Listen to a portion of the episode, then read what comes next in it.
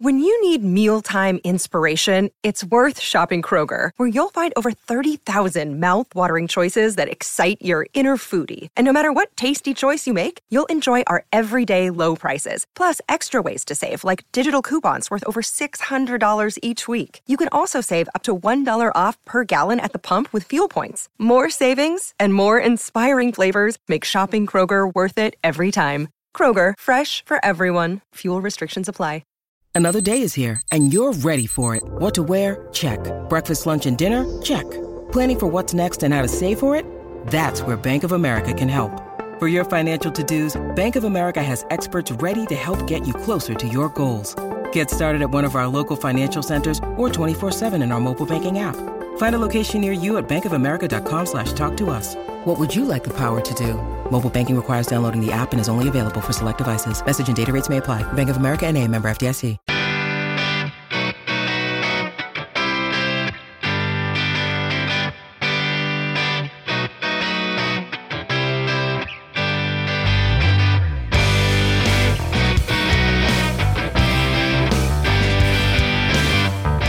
Hey now, welcome to another episode of Run Vass Option. My name's Chris Vasseur, aka Coach Vass.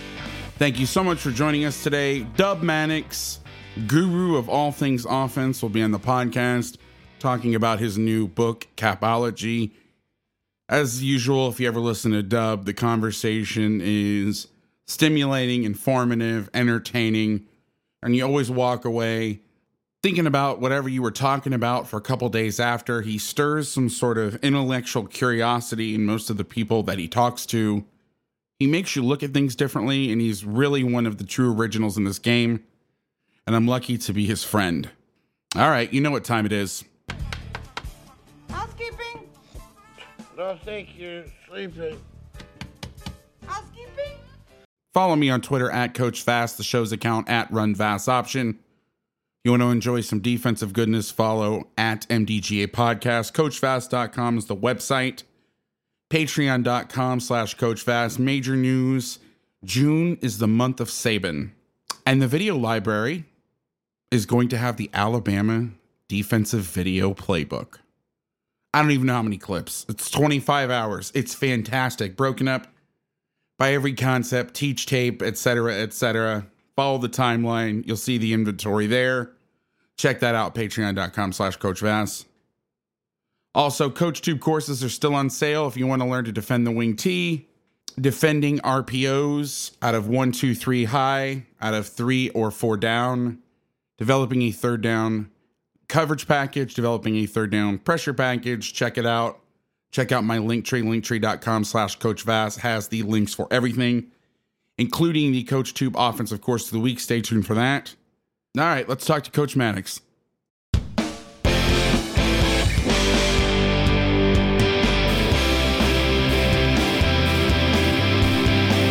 Let's get into it, man. My guest today is Dub Maddox, assistant head coach, offensive coordinator, and quarterbacks coach at Union High School in Tulsa, Oklahoma. Dub, welcome to the show. Thanks, Vass. Pumped up to to be on here with you, man. Honored you have me on. Well, I feel like this is long overdue. I always tell the story when everybody is like, "Do, do you know Dub Maddox? I'm like, "Yeah, I know Dub Maddox. I believe the year it was the end of 2007. Yeah. We were at Darin's place in Yeah. Orlando. I was home for Christmas and I had heard about you guys and saw the stuff and was really fascinated. And I just mentioned to my dad casually, I was like, he said, What, you know, what are your plans for Christmas break? And I said, Well, I'm going to go work and, and learn from these guys coaching quarterbacks. Um, uh, you know, unlike my reputation is widely known, I actually was I coached quarterbacks my first year in coaching and was going to be the offensive coordinator uh, my second year in coaching. And I was working with you and Darin, but I, I told my dad, I said, "Oh yeah, I'm going to see this guy, you know, Darin Slack," and he's like, "You know, that name sounds familiar." And I said, "I was the UCF quarterback," and uh, apparently Darin's father and my grandfather worked together with the Citrus Bowl. That's hilarious. His dad was a bigwig there. Yeah, my grandfather was like the chairman of the game. Actually, I think he was part of the committee that saved it because it was the Tangerine Bowl Right. And then they put together a proposal. That's when conference tie-ins were kind of just starting out with some of the lower level bowls, and they made it the Citrus Bowl, and then it's you know in existence now. Both games are actually in existence, um, but so I'm working the camp. I actually get a call. We are on the way to the field, and I get the call from Rich Hammond, who at the time was at Gilroy High School. It's like, hey, do you want to be the DC? I was like, yeah. But I still, you know, I still finished the camp out and was learned a lot. But I remember we came back to the facility the first or second night, and you said, "Hey, I'm working on this thing. We're gonna call it R4." And you knew I had a lot of like playbook resources. I don't know if you remember this, and you were like, "Oh hey. yeah, no, I remember it." I was like, "Who's this? Who's this guy asking all these funky questions?" That little did I know you're a defensive spy. Well, at the time when I walked in the door, I wasn't. When I walked out, I definitely was. But, uh, um, but so you said, "Hey, take this." He kind of taught it to me on the board, and it was in its infancy. I mean, I don't think Yeah. you, you hadn't even released anything, and you said, like, compare it to the playbooks you have, like, like, see if this fits. And I remember we had some discussions about it and whatnot. But um, then all of a sudden, you know, it, it took over football. I remember I went. So uh, Darin and you were working together, and you guys were trying to get a place in California. And so that I- was that's top three hottest camp I've ever worked. Gilroy, California, the garlic capital of the world. It reeked of garlic. Yep. and, And it was was 128 degrees. It felt like. it was July still Fourth remember that. weekend. Yeah. Well, we actually, and I felt bad we weren't in town because uh, after we had, I kind of got you the spot. Our our team had won a tournament with the Niners, so this the team was actually I think in New Orleans at some uh, NFL tournament, seven on seven tournament, and I was back in Florida, and but uh, it was taken care of for East. But so I I take pride, and I was the first. We were the first hope uh, hosts of Dub Maddox and Darin Slack related uh, quarterback camp. So um, Yeah, I, I take cool. I take pride in that. No, I, and from an early early on, I, anybody that would listen, I was like, you guys got to see this stuff. It was so different because, you know, I remember the first impression I had of you and Darin was like, actually, you can change your throwing motion, and I was like, thank you, like. Everybody, because you know, especially I was coaching in the land of Bill Walsh, so quarterback play was all feet, no arm, you know, everything was footwork. And I'm like, yeah, that's important, but you throw the ball with your arm, you know? and so, uh, you know, that resonated with me. And then you guys had all these, you had this, I, I don't know if you ever did anything with it, but you were developing this exercise routine for quarterbacks with hangers. Yeah, you Did know you- we've we've done some pretty exotic things. It's amazing to see how far along the mechanics have come. You know, with with you know the technology and all the the digital stuff that's available now. Um, it's just it's. I mean, a lot of there's a lot of coaches out there that are doing stuff really the right way, and and kids are getting better. It's you know, and and so it's it's been see to see the need to see the growth of that over the years.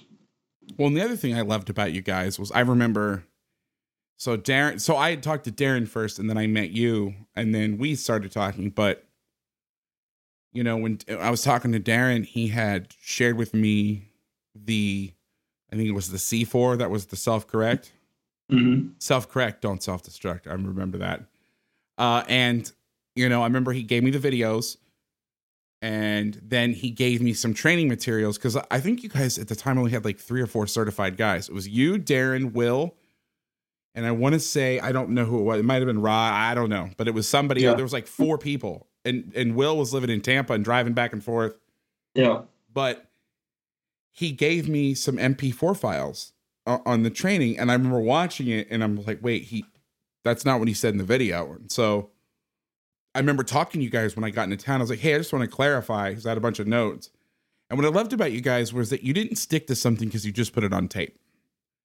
You realized Yeah. there were better ways to do things. And I know that we've talked in briefly about quarterback play and, you know, obviously with mechanics, you know, over, I mean, this was 14 years ago. You know, you've Mhm. changed, a- uh, changed quite a bit of it. And you weren't dogmatic and you weren't like, you were always pressing for the best, no matter who came up with it or what you know what the the evolution was you didn't care it was like you were all about the outcome in terms of like i don't care that we put this on a video i don't care that we said this last year at camp we found a better way we built a better mousetrap and Yeah, and and we're going to do that and i i really respect that because a lot of people in this world you know they, they come up with something and they realize there's something better but they don't want to contradict themselves they don't want to seem like you know, they don't know what they're talking about. And it's like, it's now it's in this day and age, it's bad to say, Hey, I was wrong. And, or not even, it's not even right or wrong. I don't want to put a value judgment on it, but that it was, you would come up with something better. And I, you guys were just so humble in that way. And that always resonated with me.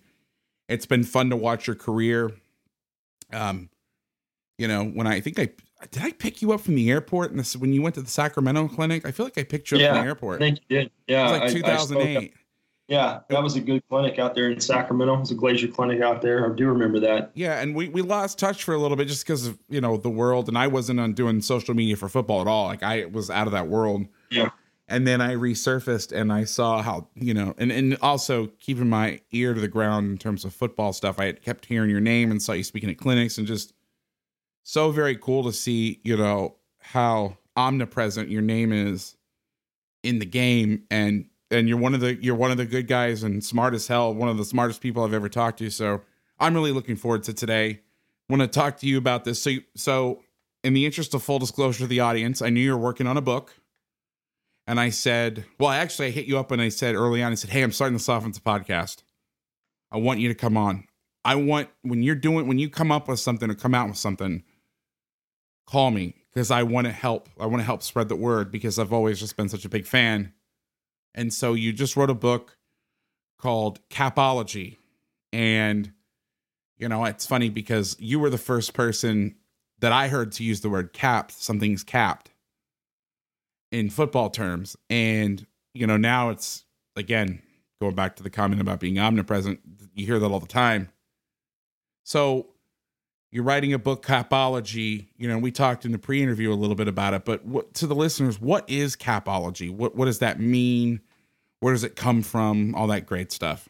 Yeah it, well it's the it's the study of of space time and talent and, and it's a language and, and a visual lens to communicate the the reality of that i think the biggest issue that i had early on as a quarterback coach um, was being able to get my quarterback to perceive space as I saw it, um, you know, from my lens. And it's important that you get everybody on your staff and on your team, obviously, to see things through the same lens. And in the absence of frames of reference, you have to have verbal and visual frames of reference that are that are constant in your environment. And this is not just in the football world. This is in any domain, whether it's business, whether it's the military, it doesn't matter. If you're operating with a different language with you're operating from different frames of reference you're, you're not going to be aligned and you're not going to be able to see space the same. And it's very critical when you're talking about post snap sub second environments. And that's really what we're living in as players and coaches. It's it's pressure packed you know sub second environments where rapid decisions need to be made. So we have to have you know a clear frames of reference. So how do you impact that? Well you have to understand the limits in football. You know, so what are the limits? Well, there, there's a limit of space, and that's what we're trying to own from an offensive perspective. From a defensive perspective, from your side, you're you're trying to cap space or to take away space. I'm trying to create it and own it, and that's really where the game's played. You know, whoever does that the best essentially wins the game. So, how do we communicate the the movement patterns and and how that strategy takes place. Well, we need a language and we need frames of reference to communicate that. So, so space is is a limit, and, and there's only so much of it, right? Well, the other limit is time, right? There's only so much time. So as you draw up plays or draw up strategies, you have to operate within the constraints of time that are given, and that those time limits are dictated by maybe the blitz you're running or maybe the talent level of your defense. You know, I have to understand those you know, I, I we cannot live in a whiteboard static world, and that was a big mistake I made early on as an offensive coordinator. Is I'm drawing up all these great plays, and you get in the game and they don't turn out like you anticipated because you're not living in the reality. We we got to have the ability to um, to to coach reality, and so I struggled with finding um, the words and finding the frames to basically teach that to my players and also get aligned on that with our staff. I mean, I'm sure you've been on many staffs like I have, and you have many different coaches, many different perspectives, with many different years of experience. And um, you know, you ask a coach, well, what play do you like here, and he gives his opinion. Well, is that opinion based on because you know this is the only thing he knows, or this is what he believes? You know, we we've got to give our opinion based on the reality of what we're seeing, and what are we seeing? Well, it's the limits of space time, and the third limit is talent. That that's the third limit. We have to have the ability to measure talent. Okay, just watching film and saying, okay, that guy's a five star guy, he's good. Okay, great. What does that mean? Well, we we we stay away from him altogether. You know, I mean, we, we can't do that. We can't just allow the defense to eliminate an entire side of the field, right? There, there's a weakness for every strength. And when you have a language and you have um, the ability to unpack that and understand that for every strength there is a weakness and you know how to use those against a defensive opponent, um, then you can make sure you're in the best strategy available. So essentially, um, that's what capology is. And, and the best way, the best metaphor I can give kind of for the book is is the introduction to the book. And um, this is a story I came across last year, and, and and the impetus for this book was was made possible through COVID. And when COVID hit, you know, like everybody else, it's like the world kind of stopped. So I'm asking myself, what am I going to do? Well, you have all this free time, and I have all these resources, these books and materials I've been wanting to dive in. I wanted to really dig deep into um, the cognitive ability to make rapid decisions under pressure, to really study vision strategies, and and somehow I got into linguistics. And this story is what kind of sent me on a path to study how powerful language is. And in 2004, there was a tsunami that hit Indonesia. It's called the Boxing Day tsunami. You can look it up. You know, that day there was hundreds of thousands of people on beaches, on resorts. Imagine yourself on a resort, sitting there sipping your cocktail all of a sudden this wave kind of appears off in the distance. You kind of get your phone out. Hey, this is pretty cool. Big wave coming. I want to take a picture. As it gets closer and closer, you're kind of, you know, kind of frozen. You're like, okay, well, this isn't really uh, a, probably a safe situation, but this is this is so fascinating. I kind of want to watch it come in. And then by the time you decide it's probably not safe, the wave smashes you and you're dead. I mean, that's what happened to 250,000 people, almost instant deaths that day. And there was a small tribe called the Moken that were in the epicenter of, of this tsunami. They, there was a small, tiny island that was right in the path of this oncoming tsunami. And no one in this tribe died. They all survived. Every, every person in this tribe survived. And the reason why they know about this is because that day they actually had a reporter that was visiting the island, and she was there to take um, pictures and document Moken life because it's a native tribe. They have their own language, their own way of life. They don't associate with any other cultures. And so she was able to document this whole uh, thing that took place. And so hundreds of thousands of people that died. You know, this small village of, you know, a couple hundred people, no one died. Why?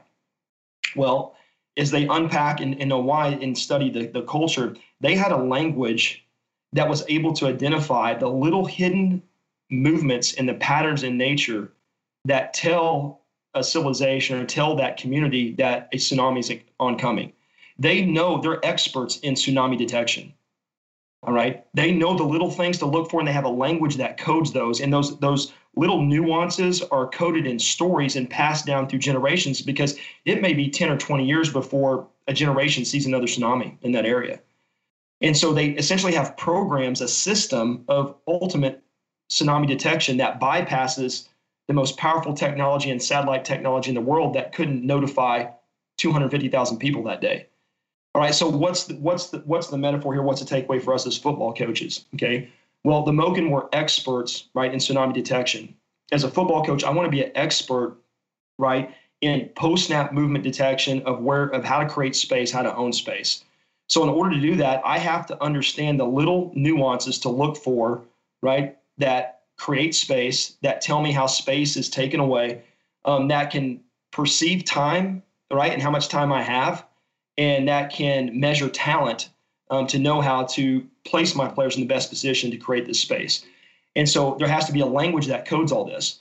And so that's really what capology is. It's a language, a native language like the Moken had, that can detect all these little patterns that experts like yourself, Vass, um, probably know. So from a defense perspective, you probably know these little nuances to look for, but you probably don't have a tight language in a system that can easily teach it to a novice. And that's what capology does. It's it's kind of like a, a, a distillery that can um, basically get away of all the um, you know impurities of the game, the noise. So it distills all the noise out of the game and teaches your players and coaches what matters most and what to focus on. And that's what allows you to make rapid decisions under pressure.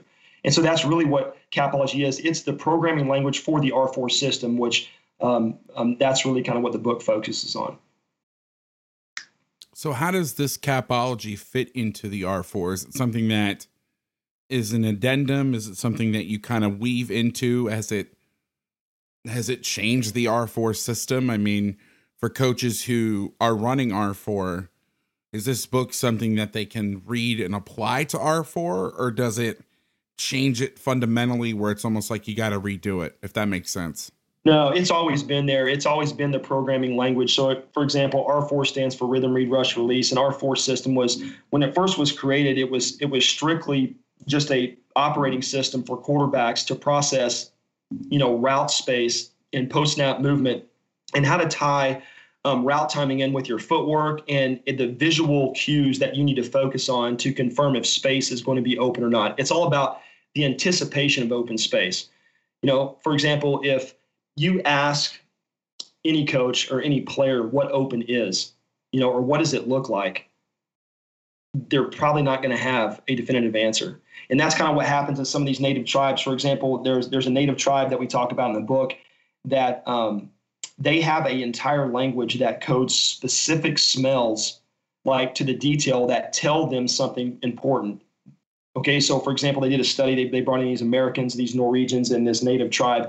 They gave them some smells of these different fragrances, and they were like really abstract smells. All right, and so they had this American person to try to describe the smell, and he would say, "Well, smells like a, you know, banana. Smells like a wet dog. I mean, they're really abstract. It's kind of like when you ask someone to explain what open looks like, that's kind of what you're going to get, right? You're going to get an abstract kind of answer.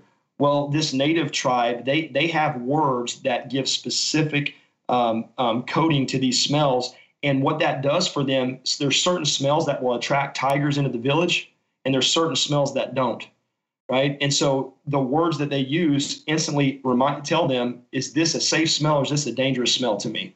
You know, and so for example, do you bring that into the coaching world?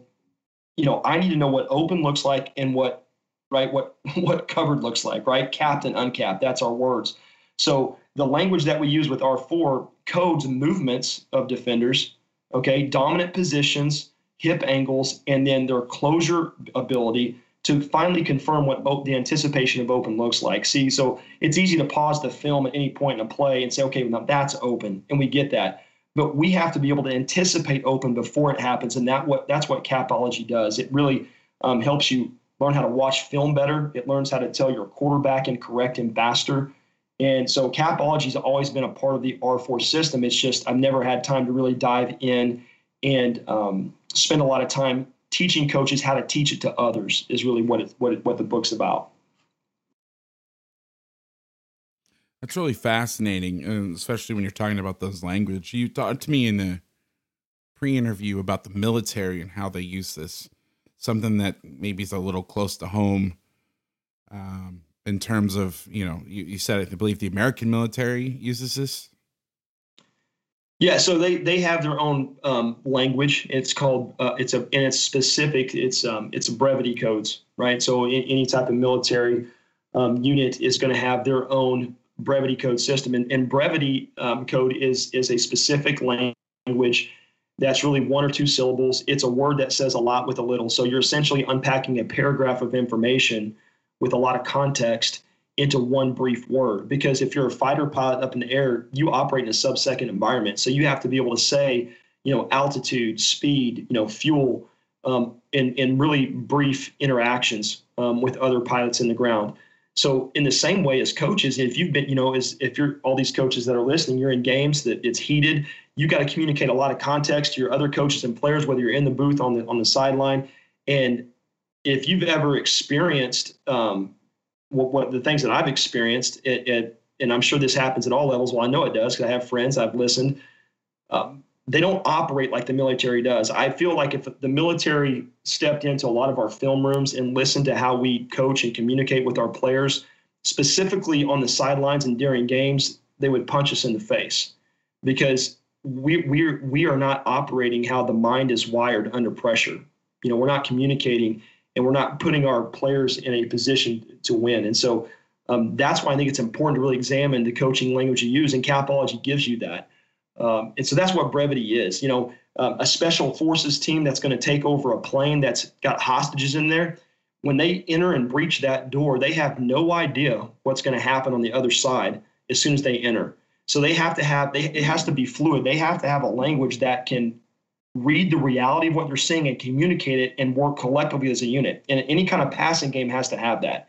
In the passing game, it's very hard um, to have a, a solid passing game if you're on different rhythms, if you're operating from different perspectives um, through different lenses. And so the military, they have code words. For example, you know, Eagle is like a code word for whoever's in the lead um, as they go down and sweep the plane. Blue means that a hostage um, it, it, doesn't have, or a, um, a, a, terrorist doesn't have a hostage by him. Green might mean that um, the terrorist it, it, doesn't have a hostage him. So they, you know, Eagle Green means okay, um, I'm in the lead, um, hostage with no with with um, with the terrorist. You know, so there's different words they use that can they can just be like water. They move through the plane, they extract the target, and it's fascinating to watch if you ever got to witness something like that. And that's what I think the best teams are able to do is able to quickly communicate what happened on the previous play, how do we fix it, right? And then where do we go next? Um, whether it's from a play caller's lens or even a quarterback's lens as he's scanning the field. Um, and so, really, it works in both of those realms. What was the point at which this book was created in the sense that was there a situation in a game or a situation at a practice or was there an event that happened that you were kind of like, I need to be able to do X, Y, Z? Yeah. Um, well, it, yes, it was my first year as an offensive coordinator. Um, we had a really good team coming back, went undefeated through the regular season. We're averaging 54 points a game. I'm thinking, man, this is pretty easy, right? Um, just, you know, point to play, play on your play sheet, call it up, and, you know, bang a first down and, and roll. And we were in the, the state finals uh, we were up 21 to 7 at half, and I'm thinking, man, first year offensive coordinator, undefeated season state championship. Where you know we're, we're sizing them up at halftime. we come out, uh, have a turnover. Um, the opposing offense makes some big plays. Next thing I know, it's fourth quarter, minute 30 left, and we get the ball. We have to go down the field to score to win or kick a field goal to tie it. And I look to my right and left, and I'm like, uh, "What do you guys like here?" And it's dead silence. I call up in the booth, "Hey, what what are you thinking here?" It's crickets chirping. I got 11 players staring at me on the sideline, waiting for me to call the play, and the pressure got me. Um, I didn't have the ability. I needed help in that moment, and I, and I think you know a lot of coaches are are are afraid to say that, but but I need help. I, I need more sets of eyes that can um, read the reality of what we're seeing. I can't see everything on the field, right? So I needed a common language and frames of reference where we could communicate quickly in that moment under pressure um, to dial up a plan to get us, you know, in field goal range at least, or at least score.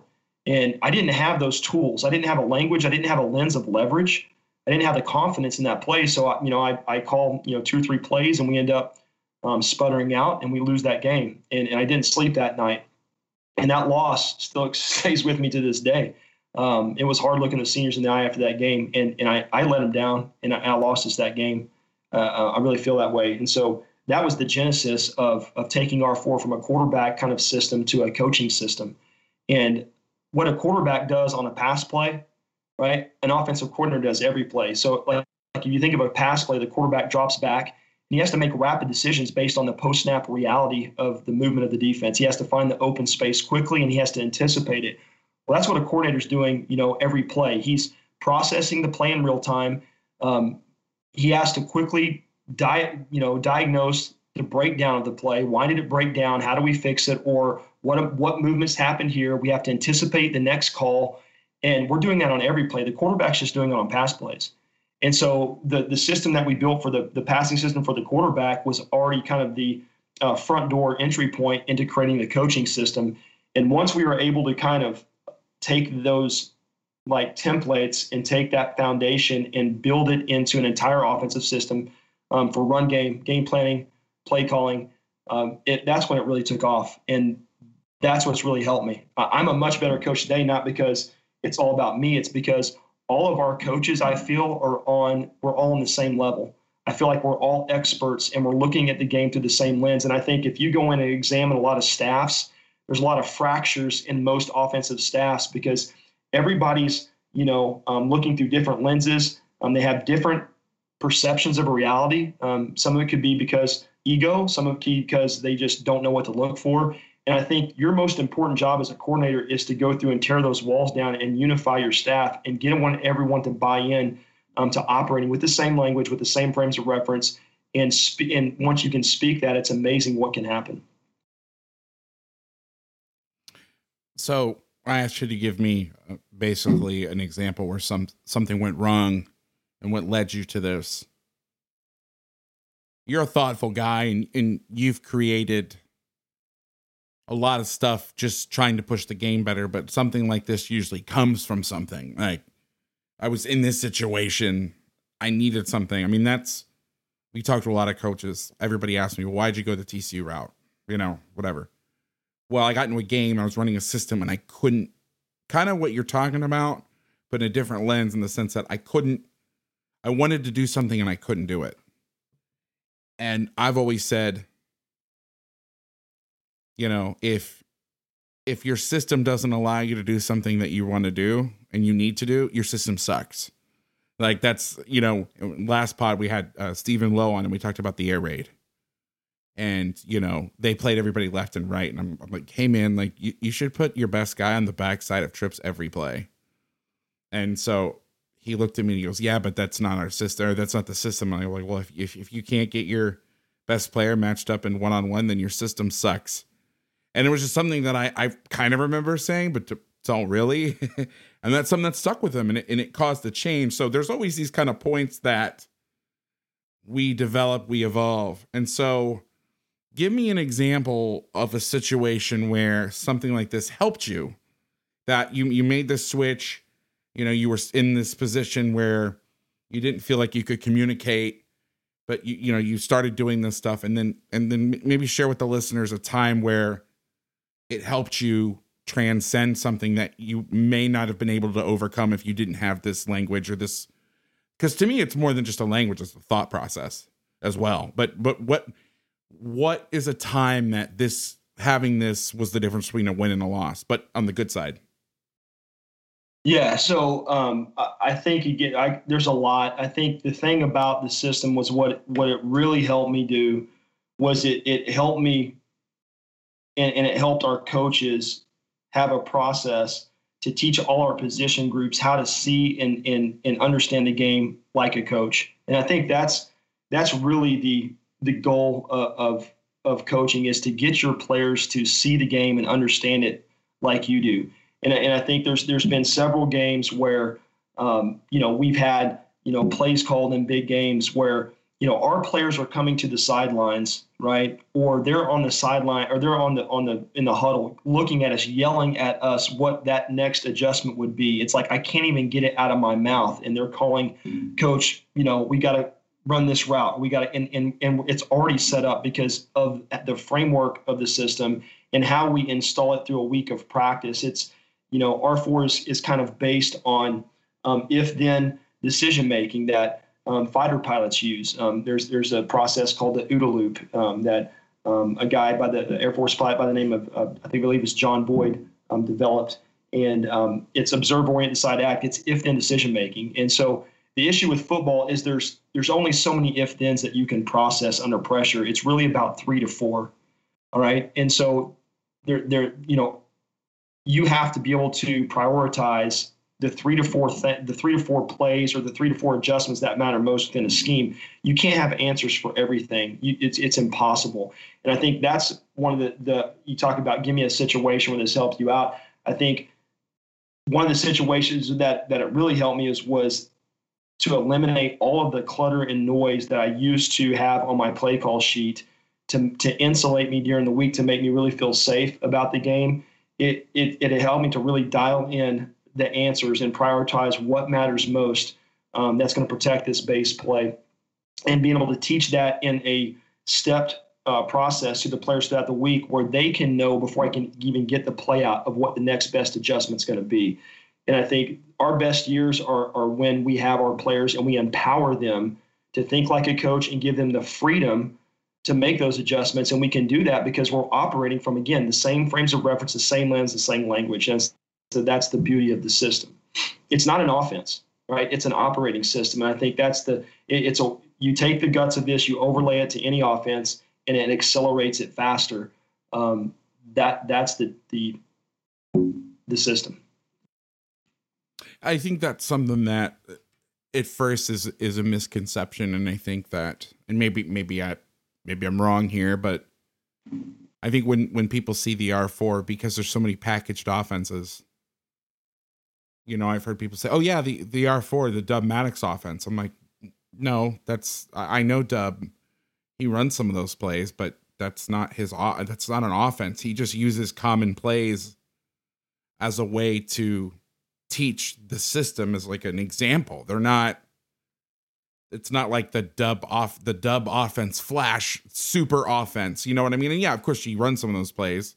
Maybe you run all of them, but it's a thought process. And I think there's a lack of that in football. You know, I've been asked would you put together a defense like like you know a defensive system i'm like we don't have like our system is our language you know what i mean it's how we talk and you know you know people think and and i know it i bring these guys up a lot but I, it, it's appropriate here with the tcu of defense as i with people call it the west coast defense because of how they spell everything out you know it's the reason that they've been successful for so long is not because they ran quarters or because they're a 4-2-5 team. None of that shit matters. It's the way that the communication process and you can yeah, they, have a, a, a, a, great system, but if you can't communicate it fast and under pressure, it's, it's it's useless.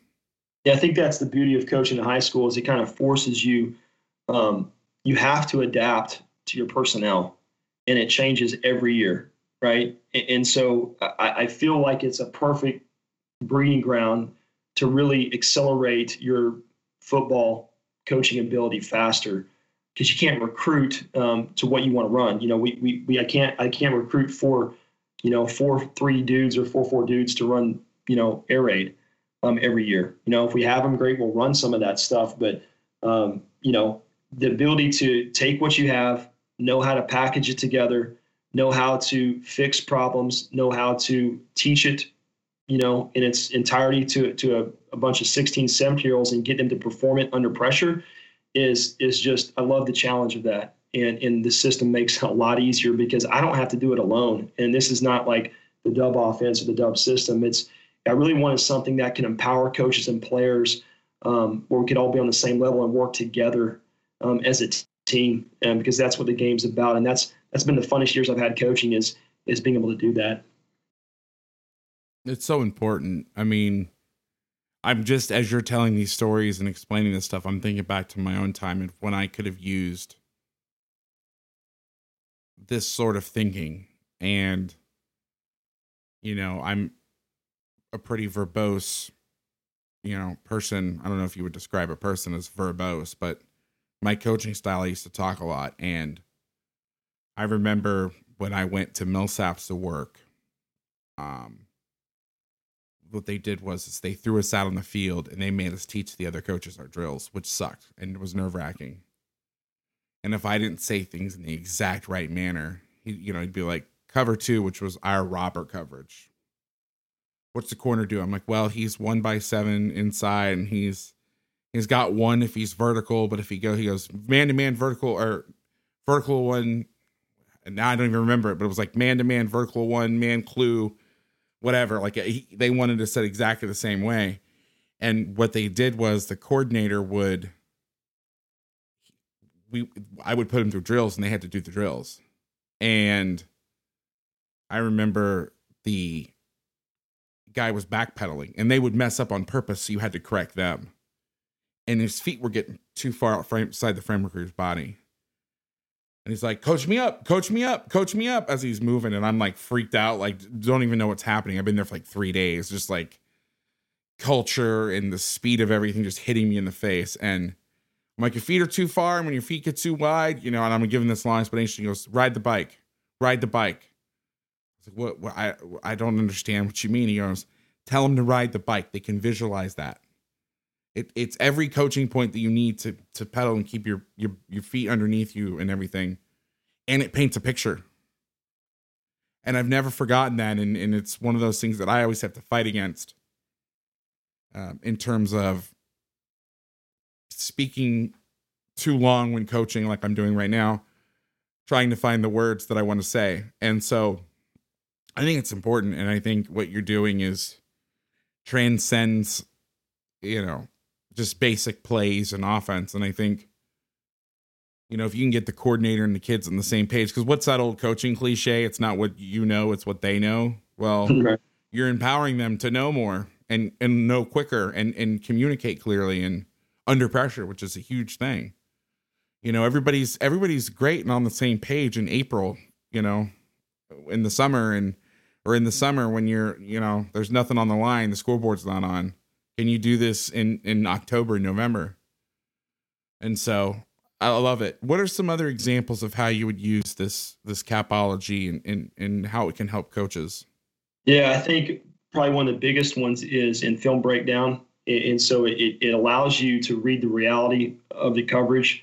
So you know from a defensive guy, um, you know, run whatever coverage, you know, let's say you're running stubby or stump or whatever, whatever vernacular you want to call it, right? And and two two teams can run the same coverage. They could coach it the exact same way but it's not going the reality of that coverage is not going to play out exactly the same way because of different players right even if the players that were the same physical abilities mentally they're not the same so they're going to react differently and what the capology does is it is it gives you a process to grade the post snap movement within a coverage and so really i don't really we talk about coverage with our to our players and, and we we talk about coverage weakness um, and we'll do that early in the year. But after that, coverage is just a placeholder because, um, as you know, things change, right? I mean, you cover three. Well, is it country cover three? Are they playing with divider technique? Are they playing rip Liz? Coach, right? I mean, it's high school football. They may not look the same from one snap to the other. Forget team to team. I mean, right. I've seen, I've I've run coverages. I've called coverages on back to back plays versus the same exact like they called the same play, I called the same play, and it looked totally different. It's high school. It's crazy. Shit happens. Yeah. So how do how do we how do we build for like forensic profiles of defenders and and be able to you know break them down from a DNA level within a coverage, and that's what capology does. So, for example, we'll we'll we'll break down it, and so we have a set of grading rules for man and zone coverage and these rules are very simple. We explain them in the book, and it, it's so simple. You could you could teach a booster club parent on your team um, these rules, show them how to watch the film, and then in 30 minutes they could have, you know, the corners broken down for you. Um, it, it can if, if you in fact want to do that. I'm just I'm just letting you know that how you don't have to be a football expert to do this, and that's the beauty of the of the system and the layout. And so we grade man coverage first because if you can't beat man, it's a long night. I mean, you know, so um, and and so I'm not talking about pure. I mean, it could be a pure man defense, but you know, it could be a split field coverage where they're playing man to a side, cover 40 like TCU style, or it could be, you know, just playing man on the backside, single receiver. But anytime we have a coverage that has a man scheme in it, we're going to grade that defender in his and how he plays man, because not all defenders will play man the same, and we're going to grade it from a post snap perspective. So there's you know two or three data points that we'll take um, from the post snap world, and we have a, a, a language and, and, a coding process and a grading sheet that we take you through in the book um, that will allow you to grade that defender's ability to play the curl route, to play the, the, the go ball, whatever route that we're seeing on film. And so, what it helps me do from a game planning perspective is when we draw up the play on the board that we think we like against an anticipated coverage, we can now look at those player grades and we can pretty much confirm if that that route is going to hold up within that play. Um, and it allows me to not have to wait until Friday night to play the game to see if it plays out. I, I can, I, it increases my confidence level, or it helps me, you know, stay away from negative plays faster because we're not carrying those in. Um, so that's really one of the biggest, I think, benefits of the book is it teaches you how to watch film, how to grade the post snap world of man and zone coverage, not the pre snap. It's the post snap and then allows you to play that game out or teaches you how to scout players, if that makes sense. It's brilliant. It's brilliant. I love the way, you know, you have a real gift for describing things. You said you, you have a way to capture the imagination that I, I wish I wish I had.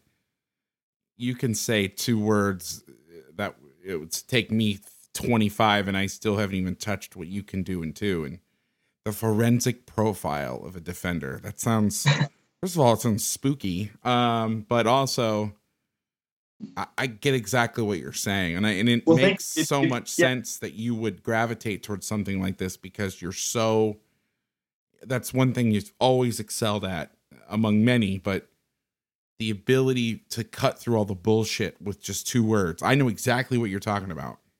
Yeah. Yeah, it, it's its ability to cut through all the noise. There's so I mean, like when I first started, you know, coaching and watching film. I don't know how it was for you, but I mean, I watched three, four hours of film, and I walk out of there and I've got notes down, but I'm like, what the what the freak did I just watch? I mean, like, what did I learn? Like, I mean, you I? didn't learn everything in padding 20 minutes of film. You didn't, you didn't get that. No, no, I didn't. I wasted. I feel like, I feel like I wish I had. The reason why I created this system because it's something I wish I had when I first started coaching. And I don't know what your first coaching meetings were like. You were probably way farther ahead of the game than I was. But I never forget going to my first coaching meeting, and they're—I mean, they're talking, you know, I mean, green dog, shade five nines, you know, pirate stunts. I mean, all these things, and I'm like, what is this? I mean, it's like a, it's like Chinese to me and they're seeing things on the film. That, I'm talking about the coaches on our staff. I mean, you, you know, a great coaching staff, and they're talking. They're seeing, you know, we got to run this, and we need to attack here. And I'm like, how do you know this? And I'm just, is there a way you can teach me? And so what I would have is I would have, you know, I'd kind of, I was embarrassed. I'd, you know, kind of ask the quarterback coach at the time, hey, can you kind of take me through, you know, how you see this stuff? And what I found was is that as smart as these coaches were and as brilliant as they were, they're phenomenal they didn't have the language in a system to distill it down to a novice like me. You know, they had no way to unpack those 25 years of experience to a rookie coach. And it's something I needed. And so it wasn't until like three to four to five years later in my career that I realized, well, they were calling this a tight front, but it's also an under front. And I'm not talking about tight like it's known today. Like the staff I was on, they would call a shade five nine a tight front.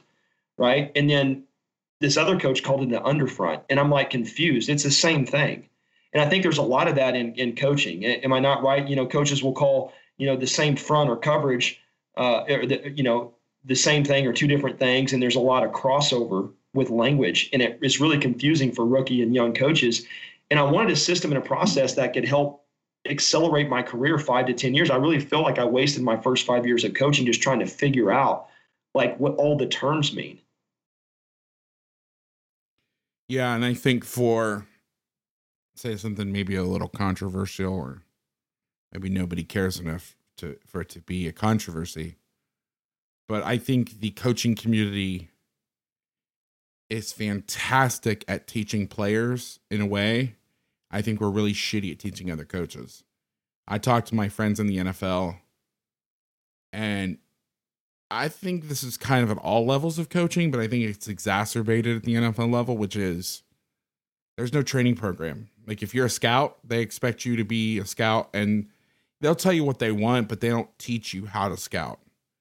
And it's like, well, so I'm supposed to learn through osmosis? Like I'm just supposed to stick, you know, somebody next to somebody else and all their, like you said, 25 years of knowledge is going to just seep into my pores.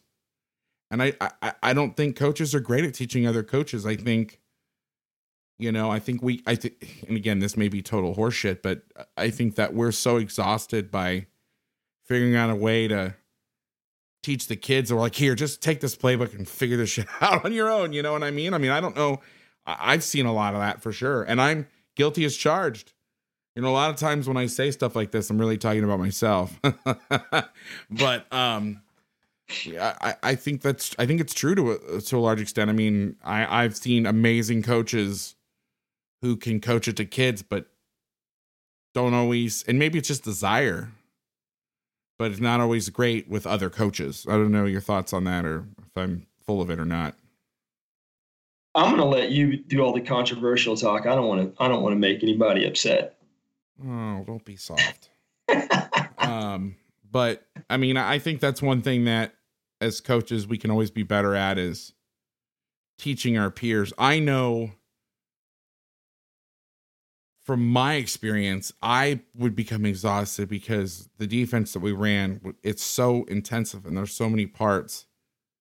And we had a lot of turnover because, well, we had probably a fair amount of turnover, turnover at Sarah because we had a lot of we had a lot of off campus guys. And so their job would change or they would change jobs and they wouldn't be able to coach. It wasn't, we didn't have the consistency that a lot of programs did or got staff stick together for years. I mean, I had multiple, I was at Sarah for five years. I had three inside, four inside linebackers coaches in, fi- in five years, three D line coaches, safeties coach was always there.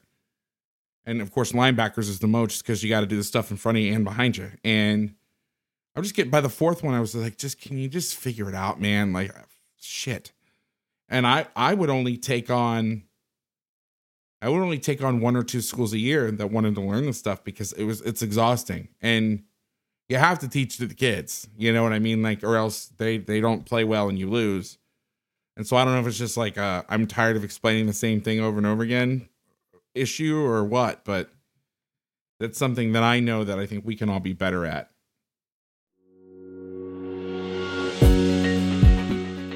This week's Coach Vass Coach Tube Corner features the infamous offensive line coach for The Ohio State University, Coach Stud, and his course on zone read and perimeter run game fundamentals and techniques presented at this year's Cool Clinic. He takes you through drill film and explanation as well as the techniques illustrated on game film. You want to create an elite offensive line like the Buckeyes, Coach Stud's instruction will help you towards that goal. The chapters include zone read and perimeter run game, fundamental development, run techniques, offensive line skill sheet, position game ready checklist, some of the stats and some of the meeting rooms and how they do that, pre practice activation, walkthrough, individual combos in the shoots, half line inside team sift drill, as well as assignments. He also goes through all these zone combo blocks, these stretch combination blocks, plays, anything you need to know to run these two plays, technique wise, whether it's playing your 2Y, getting a step wider to meet the defender. He has it for you. Again, you got drill film, you got game film, you have some of the best instruction I've seen in the offensive line world. The course is almost an hour and a half, and it features one of the best coaches in college football at the premier offensive line clinic in the world. So check it out. To get the link to the course, go to linktree.com slash Coach Vass. Again, that's linktree.com slash Coach Vass, and you will see the link there. Or if you're listening this on Apple Pod, just go to the show description, and the link will also be towards the bottom. You know Coach Tube, they're the best at providing educational resources for coaches all across the world with top notch courses from the best in the game. Check out all the things they have to offer. It's astounding how many topics they have covered. Just go to CoachTube.com, hover over football, and you will see a ton of stuff. The great thing about CoachTube is any coach can create a course. If you think you got something interesting, just go to CoachTube.com, click on the link at the top that says Become a Coach, and create your own course today.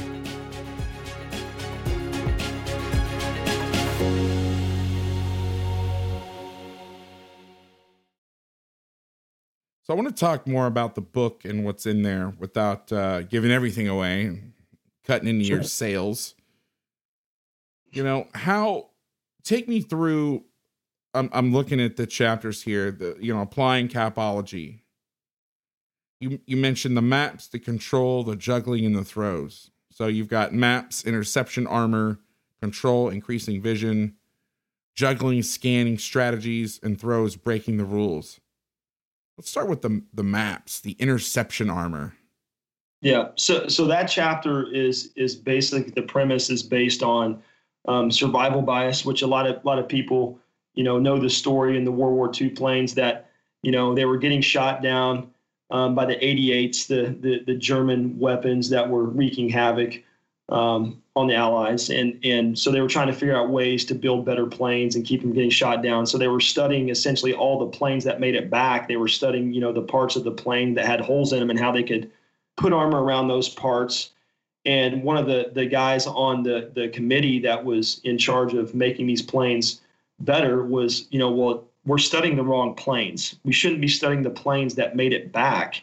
We need to be studying the planes that got shot down right? And and what they found is when they went and examined the planes that were shot down is that most of the planes that were shot down were hit around the engine. And so that they deduced that the, the armor needs to be around the engine of the plane, not the wings that were had holes in them. You know, those those planes made it back.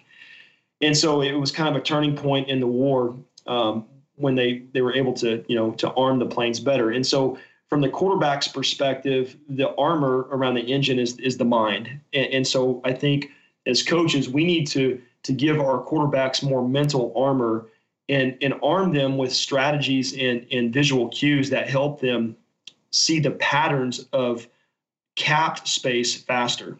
Okay, so let's talk about the cap. CAPS is a is a brevity code acronym, and it's what the defense wants to do. They want to cap space. Well, what makes a space capped? Okay, let's talk about like for example a post route. All right, just because a middle of field safety is in the way of the post that's capped, yes, but that's just one layer. There's essentially three layers to confirm if a route space is truly capped. It's coverage, so that's the dominant position defender. So we have a language that can quickly describe a dominant position defender. So if the safety is over and inside um, of the post route, he has essentially capped the post. But just because a defender's in the way does not necessarily mean it's capped. That's just the first generic layer, right? The A in cap is for the angle of the hips. Okay, the angle of the hips is a time language. It, it, basically tells you the space that that defender can close on at that at a moment in time.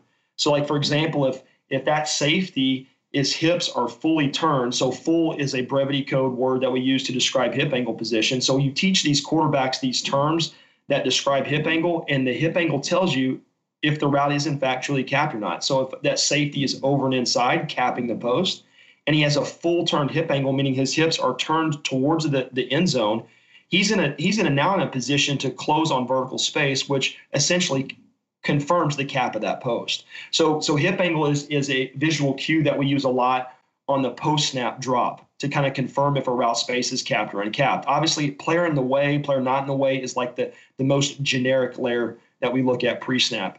But as we go down the cap acronym, we're getting more into the confirmation of cap. And the P in CAP is our talent language. The P is is the personnel accelerator. It's the talent level of that safety.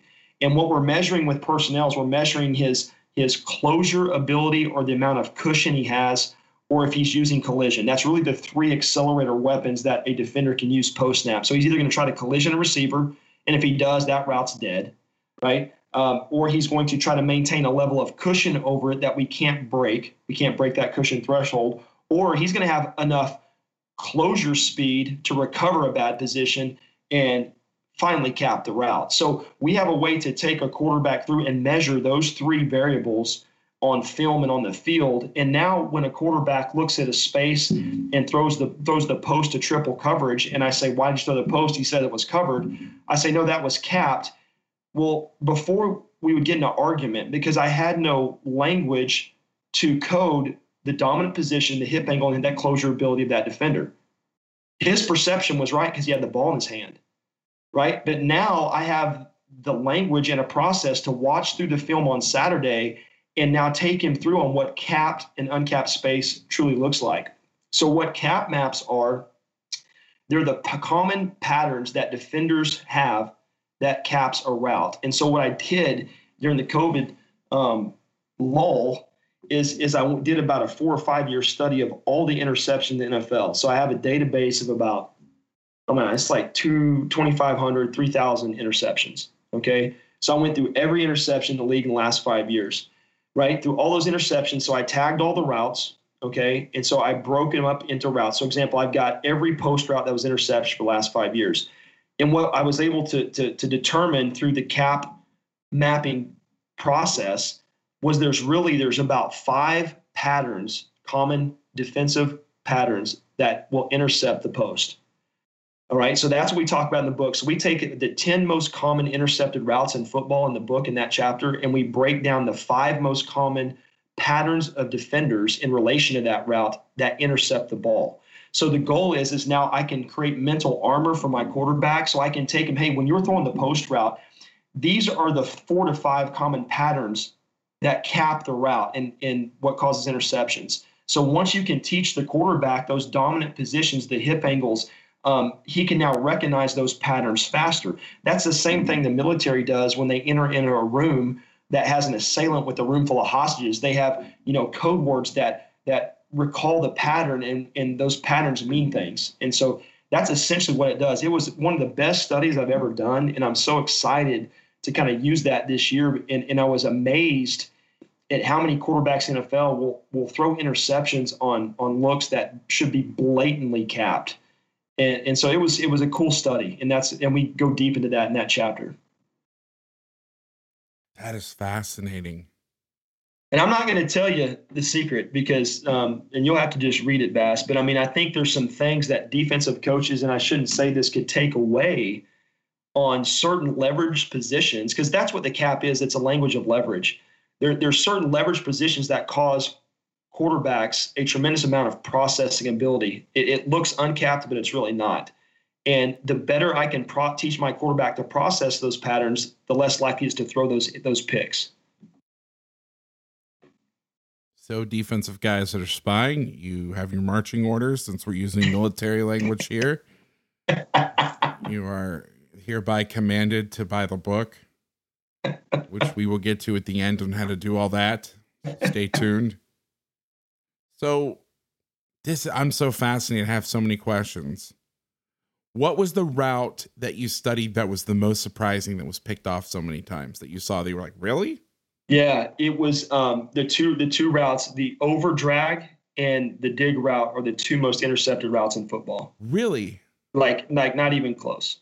Like it's it's it's ridiculous. And there's certain patterns. Um, again, I don't know how much I want to disclose on here. No, it's okay. Um, that, are, that are that are real easy to identify, and it's to be it's to really help my quarterback because it, it it showed up. It now as I replay previous years, I'm like, duh. Uh, you know, I mean, like now I have like a tool to quickly show here's 25 over drag routes or dig routes that were picked. Do you see these common patterns? Okay, when you see this, we do not need to throw the dig route. We do not need to throw the drag route, or here's where we need to kind of place the ball, things like that. So, again, it was a fascinating study, and, and it was very eye opening to see, you know, what those most common intercepted balls are. What was one that you were surprised it wasn't on the list? Uh, Oh, that's a good one. Um, probably the go ball, the fade. Yeah. I thought that was going to be the number one, yeah. number two. That's in high school. I mean, I think that I and the slant, the slant route, um, what was was a, had a low interception ratio on. Do you think it's just because those guys got so much arm that they can get it in there before the DB can break? Yeah, it's probably that. It's just a hard angle. If you run the slant right, and I'm not talking like you got to take the angle really sharp, almost like a 90 against that. But I mean, if you take the angle right, um, it's very hard to intercept. I will tell you, this is another defensive nugget. I don't know if I want to give this away. Do man. it. Don't tease me, bro. Come on. That's bullshit. Okay. All right. Just because you're the defensive guru, uh, I'm going to tell you this, man. I was amazed, and you maybe know this. This was just, you know, this is something I saw as man. I'm amazed at the amount of interceptions that occur from tip balls at the line of scrimmage. It blows my mind. Like, I mean, I, I don't think defensive line coaches work that enough. You know, I mean, no. I mean, I'm I, am i am just I'm I'm amazed. Like there is there is so many interceptions that occur every year. It's over and over in the league. And it's because defensive linemen, if they can't get to the quarterback, you know, they kind of retrace and they'll jump up and try to time the the jump with the with the quarterback throwing. It's amazing to me. Um, I, I, don't think defensive line coaches work on enough. What routes were, were went with that? I mean, I'm guessing stuff over the middle, but what were it, what were it, the? It, it, doesn't matter. Really? yeah, it doesn't matter. it's. I mean, obviously, more quick game intermediate. I mean, obviously, throwing deep post corners, you know, seams, thing like that. Obviously not, but you know, intermediate quick quick game throws, um, huge. Now, did you find any overlap? I'm assuming that after you did this study, you went back and looked at all the interceptions, all four of them that your quarterbacks threw over the last five years. Did you? Did oh, you yeah, did you find any overlap in terms of like the same finding the same data or was yeah. it different? No, it's it's the same. It, it's I think that's the thing I'm most excited about is is the patterns were so blatant um, once you know what to look for. And all I did was use just the cap grading process, uh, and the patterns were so so so so blatant. It was so glaring, and, and it translated to the college film I looked at. obviously I didn't do as big of a breakdown in college because I don't want to get anyway. Um, he doesn't want to get chased down by catapult, you bastards. He doesn't want to say the. Co- I'll say it. Dub's too nice. Yeah, if you're listening, and I know you listen, f you, buddy. Uh, and and in the high school film that I had, obviously, yeah, the, the patterns carried over um, pretty accurately. It was kind of cool to see. That's wild. Well, plus, I mean, college, you'd be. I mean, how many interceptions were thrown in a year? I mean, you've got what five times more teams, four times more teams. Oh yeah. Plus Yeah. erratic quarterback play. They're throwing the ball more. The games are longer. I mean, Yeah. yeah, Yeah. you get agita. But I, actually, it would be cool though. Now that you've done this, maybe next off season, call folks up at PFF. Now that you have the data and you've kind of just to confirm it, not to sit there Yeah. and break it down and be like, okay, we're gonna. Now that you have that data, you can just see if it. Oh, is this is this matching Yeah. up? All right. Last All right. question on the topic: What is what is the most common mistake that you think you saw that coaches can take away? Common mistake for or what? common common what's the most common mistake that quarterbacks make that the one Yeah. thing that they So- could do at the top of Yeah. the list to Yeah. negate one of these throws Yeah. So, so the most common mistake quarterbacks make, and, and this happens at every level, even the highest level, all the way down to high school and, and below, is that quarterbacks visually, they, there's two types of focus. You have, you know, your soft focus, which is your peripheral focus, which most quarterbacks have no idea that they have and they don't use it. And it's one of their biggest weapons. That's another part of the book on scan strategies and, and vision. Um, and then you have narrow focus, which is your, you know, um, very fine-tuned focus, and that's what most quarterbacks use. And their narrow focus is on the receiver. They track the receiver on a route, and so they can't visually perceive what's ahead of it, right? And so you have to know how to place your vision strategically. So one of the coaching phrases I always tell my quarterbacks is see the space not the man, meaning your man that you're throwing to. We don't want to look at our receiver. We want to look at the route side space that he's breaking into. It's his job to get there. And if he's not there, we'll we'll find another guy. Right? But you have to keep your eyes ahead of the receiver and and learn to process the caps, the defenders. And so we really we, we're reading space and we're reading defenders within that workspace. And once you can teach your quarterback how to get his eyes ahead, like when you watch the NFL interceptions, it's it's obviously I can't say 100% what they're looking at, but there's a lot of times you can see that they're just laser focused on the receiver and their eyes on their head on the overdrag on the dig. And so they miss the linebacker dropping in the window. They miss that defensive end dropping. You know, they miss that safety robbing the dig. If their eyes were ahead, they would see it and they would get to the next best space. This reminds me of a story from soccer. Please don't hang up but th- this is actually really fascinating. Arsene wenger the longtime arsenal manager had a player named robert pires who from who was from france. And when they would play him on the right on the wing on the right wing he was he was good. But when they played him on the left he was amazing and he was right footed and at that time in soccer you played your right wingers on the right who were right footed, your left wingers on the left, left footed, and it was very long ball, cross the ball in. And Pires was very two footed, like he he could play with both feet, and he couldn't. Nobody could figure out why when he played on the right he was he was good, but when he was on the left he was world class. And so Wenger had the the foresight, no pun intended, to test his vision, and it saw that Pires had an exceptional peripheral vision. And so if he played on the right, it didn't looking to his right, like out of his right eye. So playing on the right, it's the sideline. You're not, you can't, and there's nothing to see, right? But if you played on the left, he could see better to his right and he could open up the pitch. And it created vision that literally vision to see space and, and, and that sort of thing. And so they put him on the left and then they subsequently they did eye tests on players down the road and i guess found similar traits. And I've, I've known this story for a long time but i've always been like i wonder if you could test this in football you know especially at the nfl level where there's really no hashes. There are but there aren't i mean let's be honest. And you're playing more left and right. Like how do you decide where a guy plays? Well he may feel more comfortable playing one side, but that doesn't mean he's better. I mean, I remember when I was with Keith Burns at San Jose State, we had this player named David Bowen. Was from New Orleans and he was a phenomenal athlete. But he, he, he was bad at um, catching the ball at the highest point. And so, you know, Burns had tried everything, you know, timing up jumps, just all this stuff. And and he was really kind of confounded. And so one day before practice, they used to play, he used to play soft toss with the players. So they'd line up across from each other. And he would, you know, he would do a soft toss and then he would throw it up high and then throw a bullet as he'd come back through. And one day he threw a he threw a high ball to David and David tried to go up and get it. And he he fumbled it, dropped it, whatever. And Keith was like, I guess he was at the end of the line, so it was time to go back through. And Keith threw a rocket at him, and David just snatched it like crazy reflexes. And Keith was like, "Wait a minute!" And so he threw another high ball at him. David, you know, fumfered around and dropped it. And Keith said, "Hold on, David." And he stood there and he rifled it right in his head area. Boom, snatched it. And he's like, "I'm making you an appointment at the eye doctor."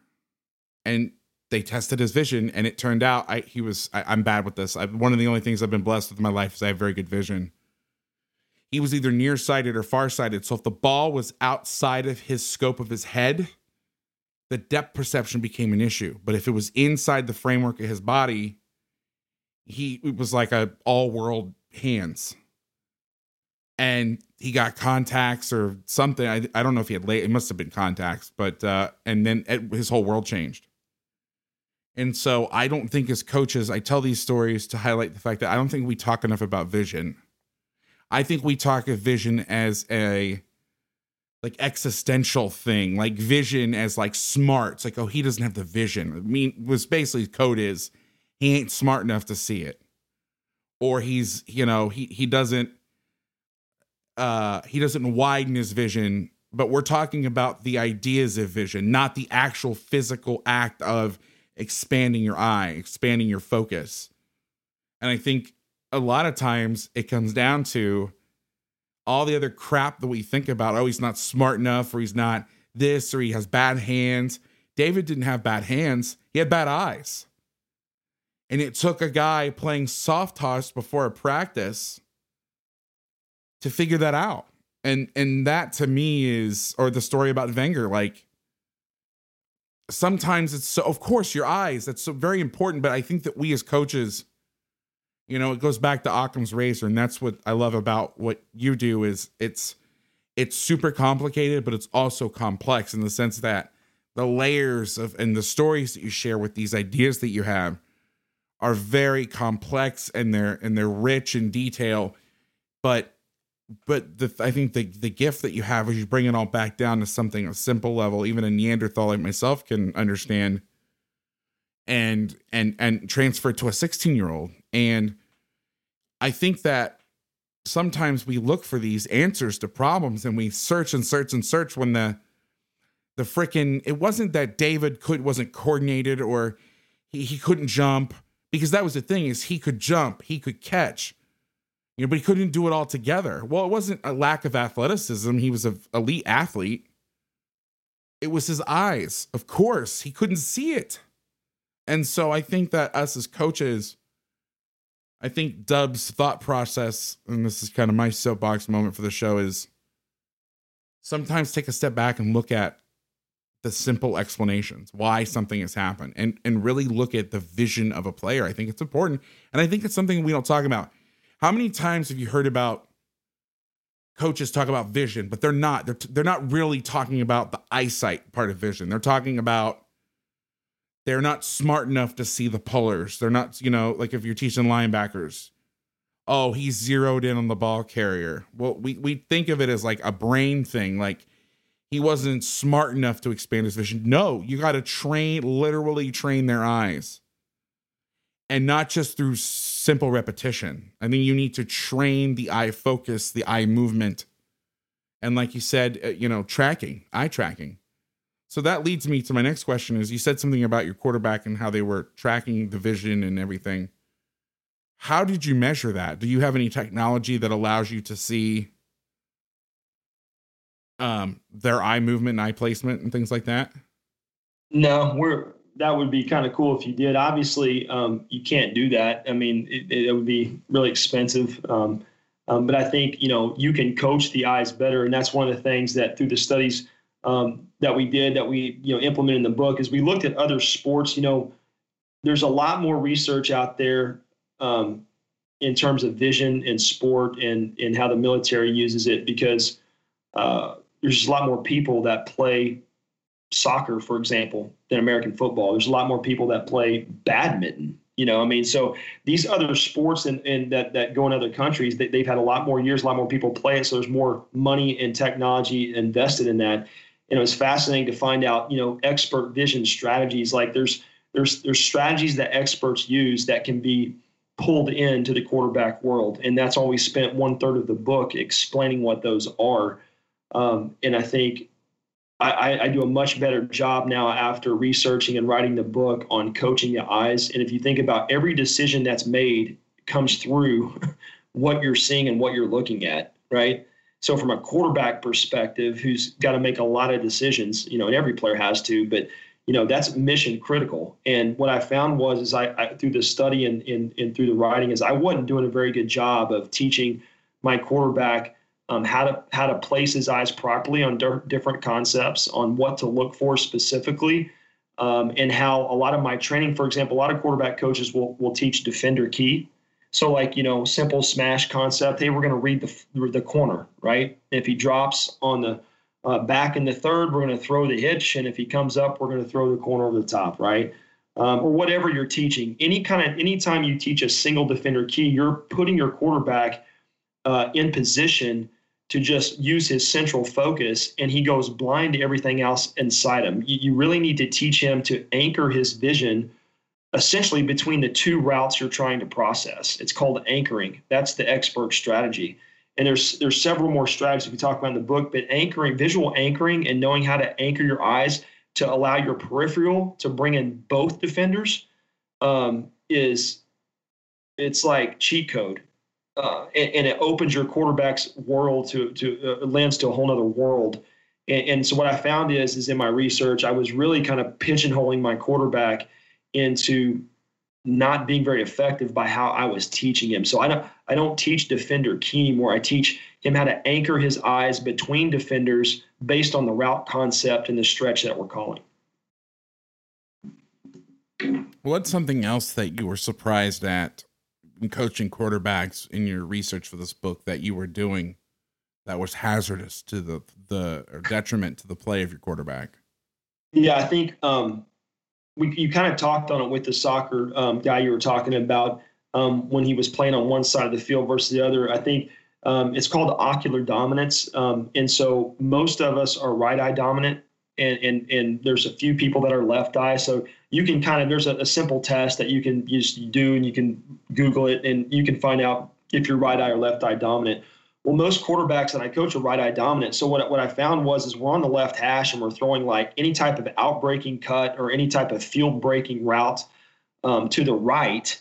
When a quarterback's dropping back, he would essentially he's undersetting um, his hips to the route space. So like let's let's take like a just a, a simple hitch route to the sidelines by the number one receiver, right?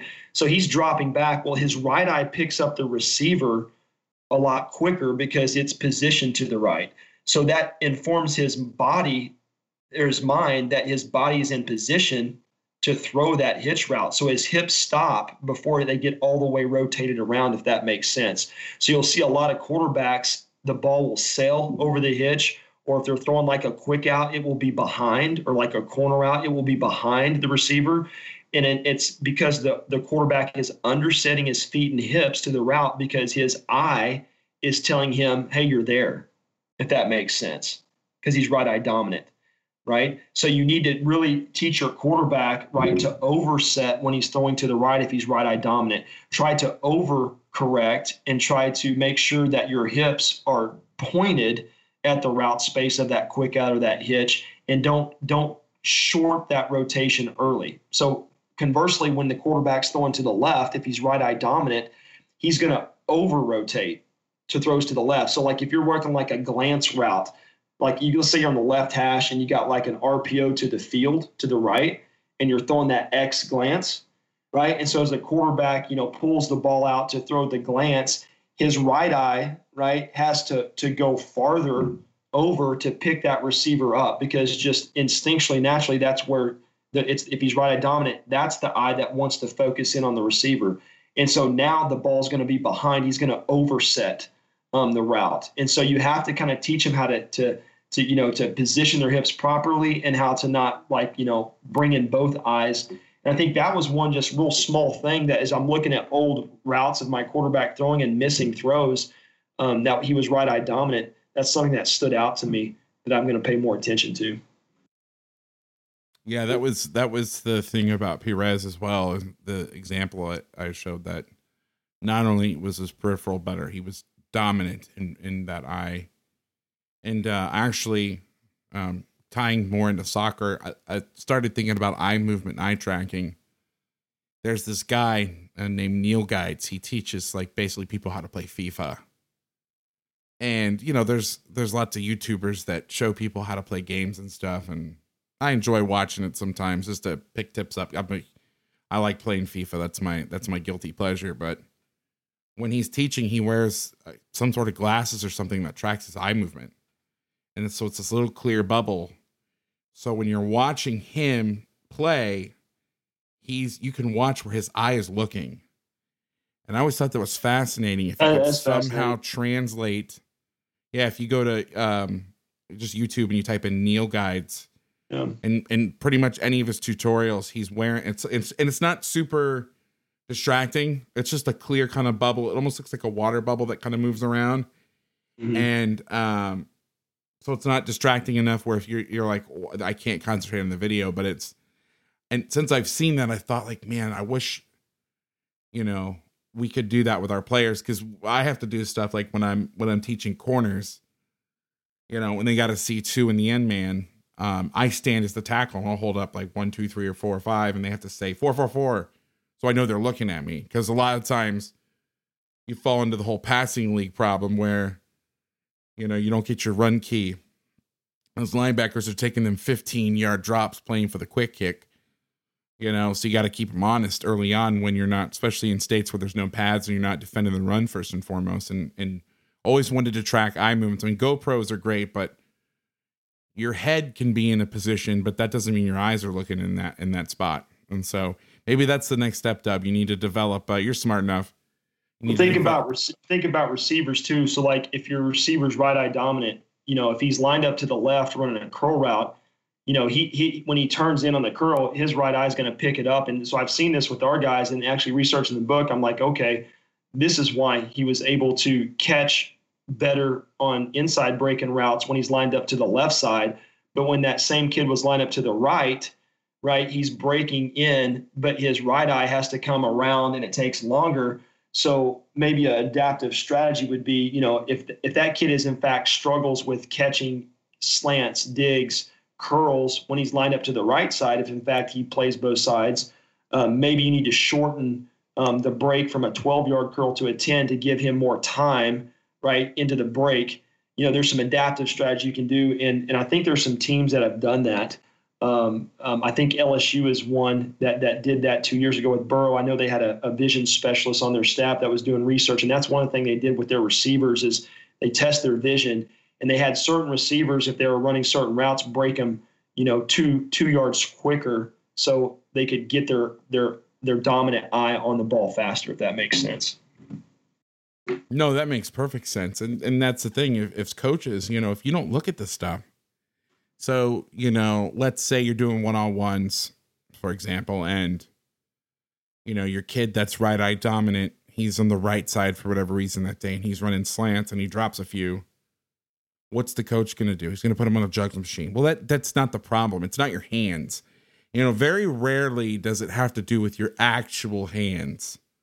And so now you go in a jugs machine catching fade balls or whatever over your shoulder or up here but you're not fixing the problem. And and really can you? I mean, that's the next question I have for you is there's there's a difference between awareness being aware that something is a problem, but can you fix it? Can you make somebody more eye dominant? It's just like, can you teach somebody to write with their left hand?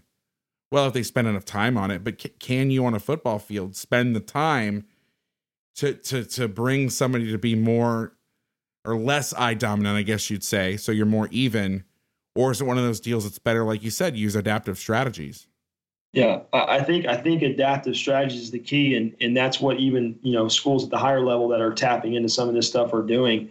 And there, there's we're, we all have cognitive or, or, genetic limits. Eh, you know, visual. I mean, oh like you boy, said, do I know about genetic yeah. limits? Don't yeah. you need to explain that to me? Right, but but but I mean, you know, that's the deal. We're limited. There's only certain things that we can move the needle on, and so things that we cannot, we have there's adaptive strategies to work around that. And I think as coaches, it's it's kind of our job to help direct our players, you know, to those. God, this is this is so fascinating. What's something else? Let's let's just kind of open up the book now, kind of just generally speaking. What's something else in the book that you find that coaches would find useful to them or just fascinating or a combination of both? Like what's what's one thing that you're like, you guys, you got to check this out?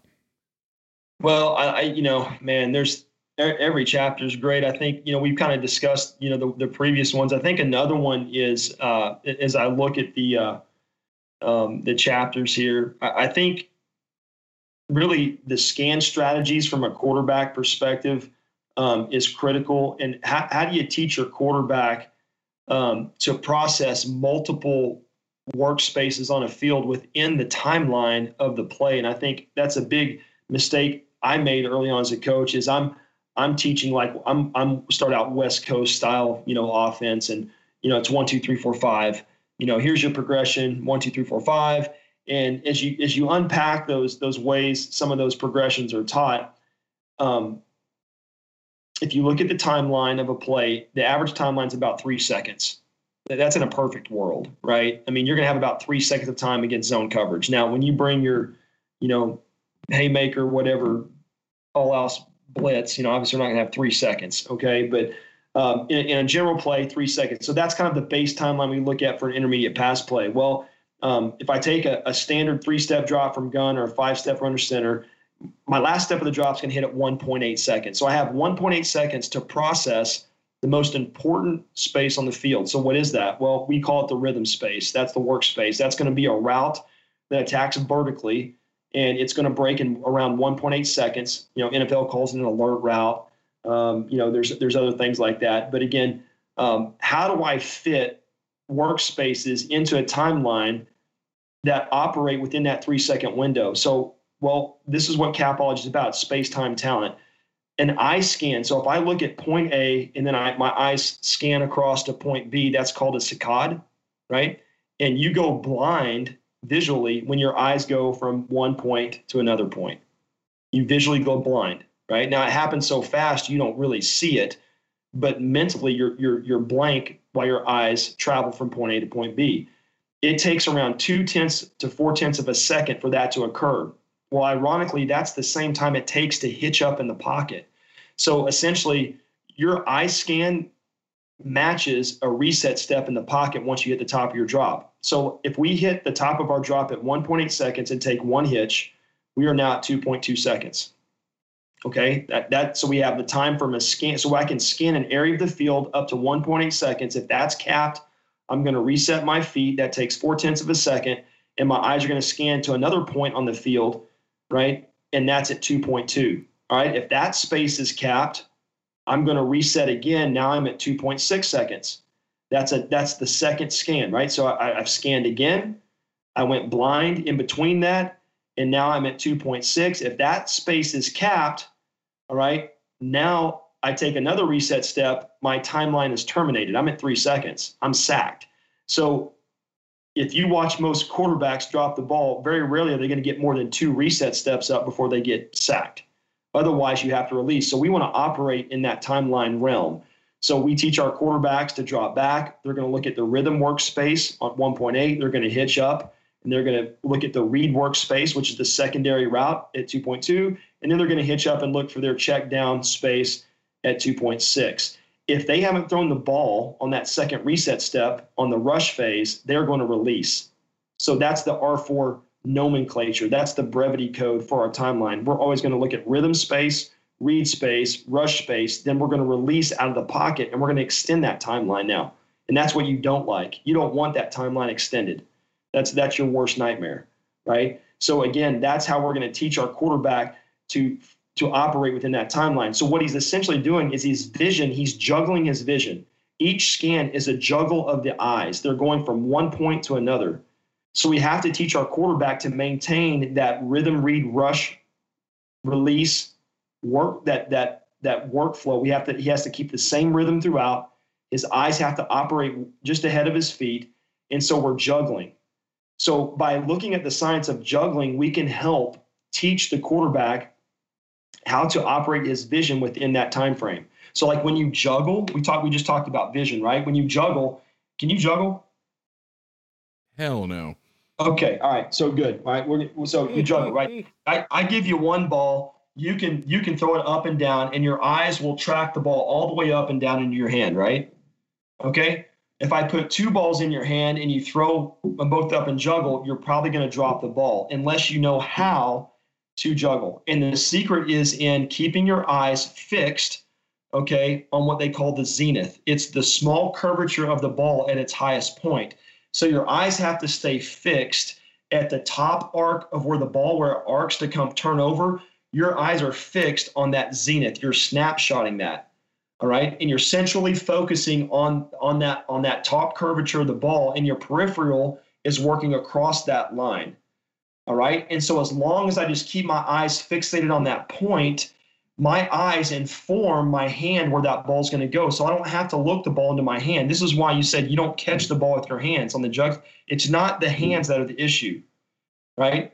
It's the eye placement. You have to teach your players and quarterbacks, receivers how to fixate their eyes properly at the right space and the right time. So that's how jugglers learn to juggle. Um, you can put a sheet um, in front of you and just keep it where the, the top of the ball like comes when you throw the ball up you can just see the top curvature of the balls that goes around and you can you can actually juggle with on the other side of the sheet without seeing where the ball's going. And it's fascinating. And so juggling allows you to keep the rhythm. And so we're juggling three balls just like we're juggling three workspaces. And so there's a lot of carryover with i think teaching juggling and the secret of how to centrally focus on a space and use our peripheral to pick up where that ball comes in and and fixate on that. And we, we go into detail of that in the book, but I think um, that's a critical thing. I think a lot of coaches will teach four to five scans on a play, and that's not reality. You you can't scan five spaces across the field in three seconds. It's physically impossible. Not well because it's what you can't you, you can't a saccade takes two to four tenths of a second. So you can't fit five saccades into a three second timeline. I mean you're, you're you go blind when your eyes move from point a to point b. And so i think what that forced me to do was really refine how i'm coordinating progressions on a field and to make sure that they can functionally have time to process those workspaces in rhythm within that three second window. And I think that's something that could really help coaches out when they read that chapter. I think it's going to help them really look at how they teach progressions closely and give you kind of the non negotiables your quarterback must have to fit those workspaces into a real time processing uh, uh, ability. So you think that players can be taught to catch I mean, you think that that's something that, like, wasn't that the thing about? Maybe it wasn't. No, DK Metcalf. His thing was he couldn't he couldn't transition.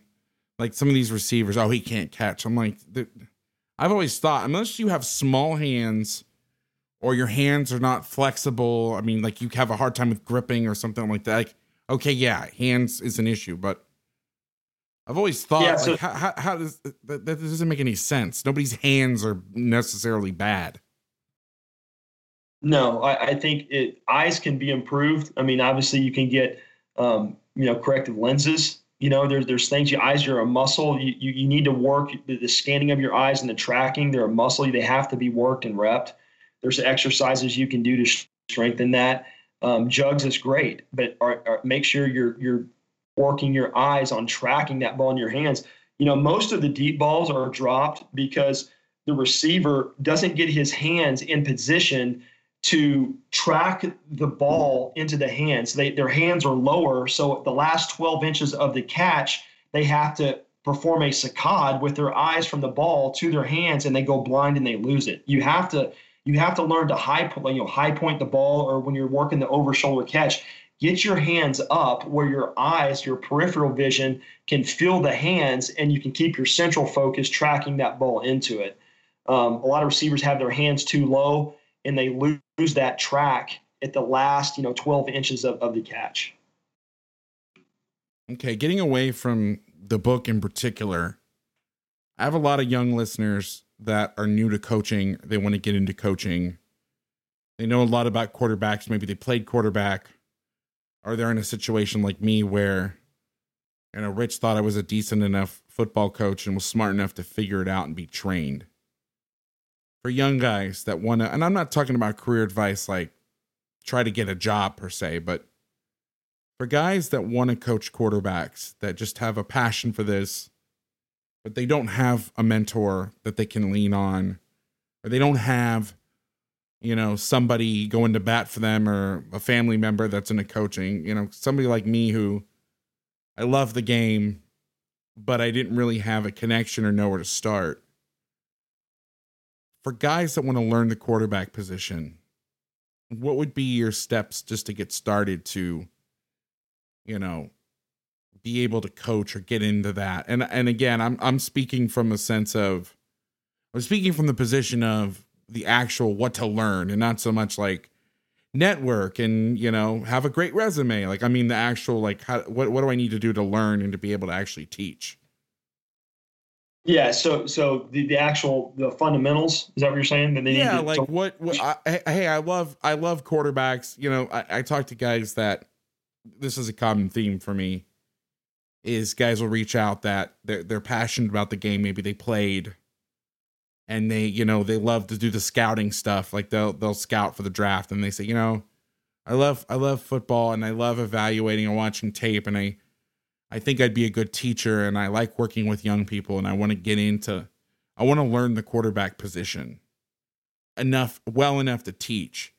You know, maybe I played quarterback at a at a at a lower level but didn't necessarily have the greatest coach.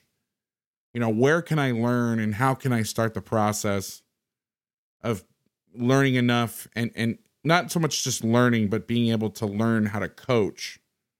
What would you suggest a path and well, if it's I just think, buy the R4 book and get all the Dub Maddox books, and that's the answer, then give me the. I mean, if that's the truth, that's the truth. But well, I think I think you know I think it's it it's it's a little bit of of of both. I think it's you know obviously that's why we created R4. That you know it's it's what it, it's what I wish I had when I first started coaching. You know, where's a one stop shop I can go um, to learn how to coach football like through an expert lens. And so that's why you know we spent the last 15 years building it and, and and, and everything online. So I mean, you can you can go to that. Would love to help mentor guys and and and and, and unpack all the stuff that we've learned over those 15 years.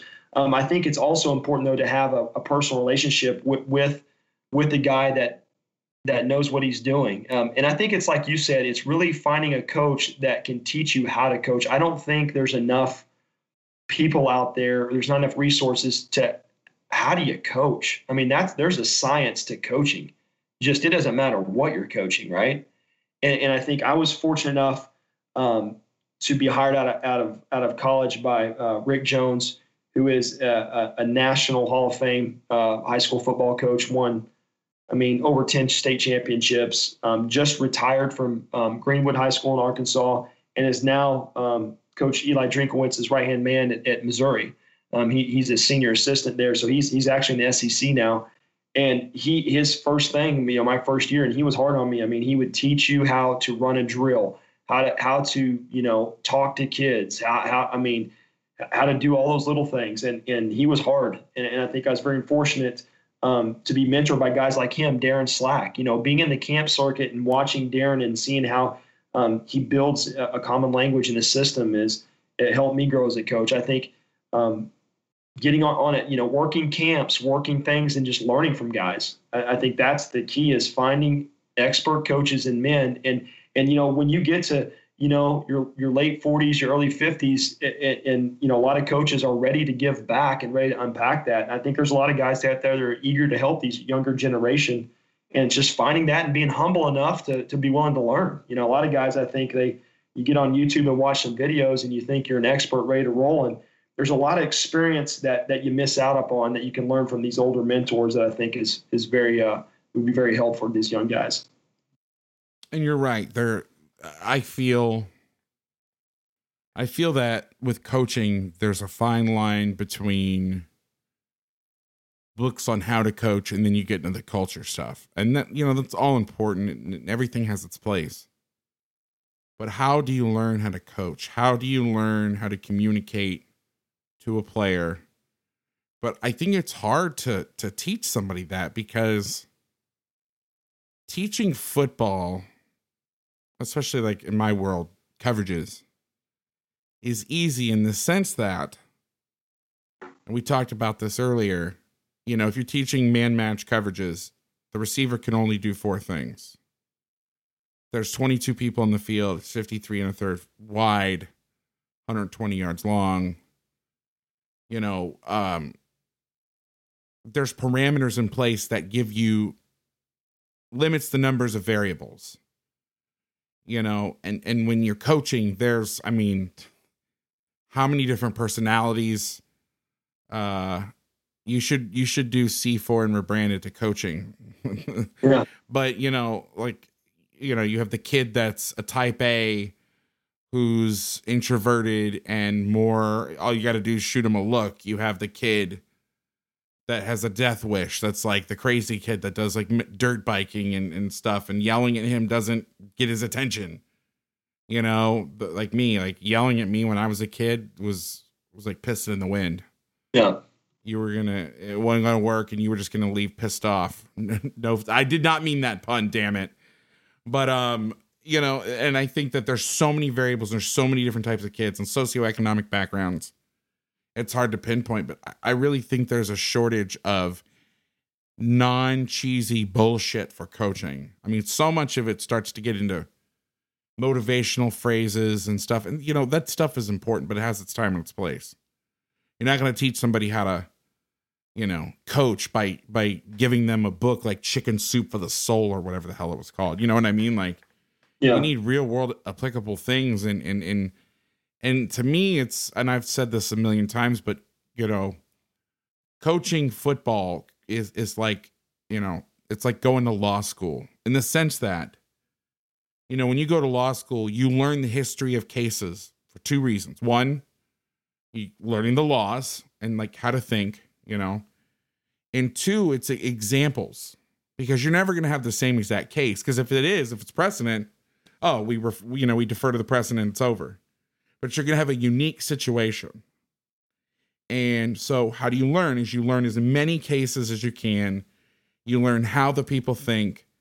You learn how they got to where you know that conclusion, and, and the the the pluses and minuses to the arguments and whatever. And I think football's a lot like that. Like when I watched uh, college film, like when I used to study TCU film a lot, I, I wasn't going to go play Oklahoma, but I learned why they did things versus certain teams. You know, and and I learned how to think, not what to think, but how to think, how to process, how to evaluate.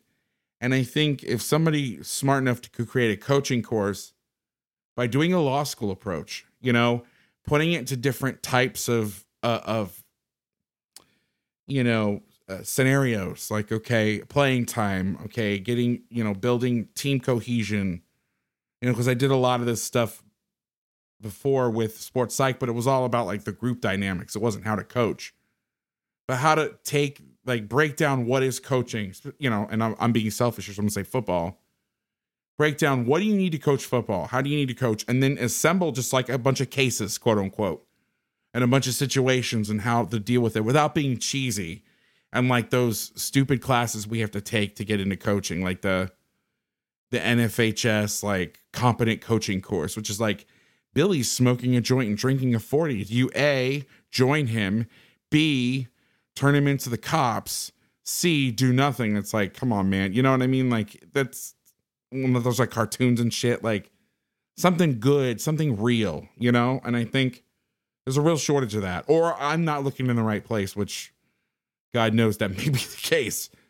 But anyway, well, Dub, before I keep you here all night, I want to give you the opportunity to let the listeners know how they can get your book. I know it's in the pre-order phase, but but you know, plug all your stuff. Where can I get this book? How do I get a special personalized signed copy? Um are you going to do an audio book?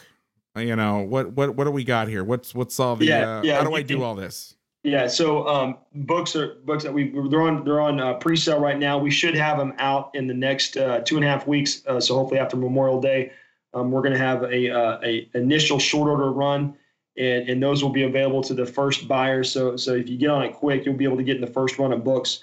Uh, you can go to r4footballsystem.com. That's a website. You click on products, you'll see that there.